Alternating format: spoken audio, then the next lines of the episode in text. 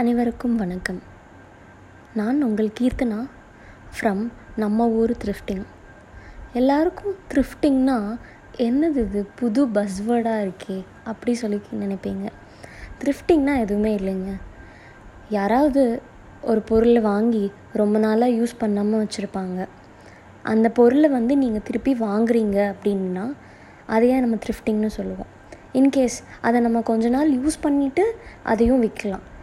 உங்களுக்கு சிம்பிளாக சொல்லணும்னா இது வந்து ஒரு ப்ரீலவ்டு ஸ்டஃப் வாங்குறது பேர் தான் த்ரிஃப்டிங்னு சொல்லுவாங்க.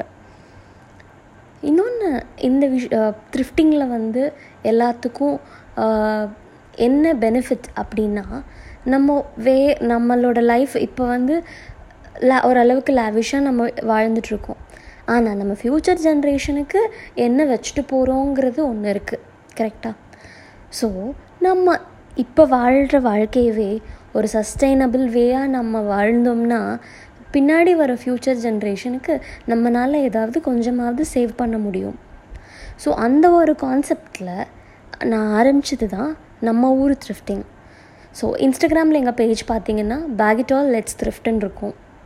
ஸோ எங்கள் பேஜில் நாங்கள் என்னெல்லாம் பண்ணுறோன்னா men and women clothing bags kids clothing கிட்ஸோட accessories and craft supplies toys அப்புறம் newborn baby needs and mother maternity mother needs all those stuff வந்து ப்ரீ லவ் ஸ்டஃப் வந்து நாங்கள் செல் பண்ணுறோம் இதர் நீங்கள் உங்ககிட்ட நிறையா பொருள் யூஸ் பண்ணாமல் வச்சுருந்தீங்கன்னா அதை நீங்கள் எங்ககிட்ட கொடுத்து எங்கள் மூலியமாக நீங்கள் செல் பண்ணலாம்.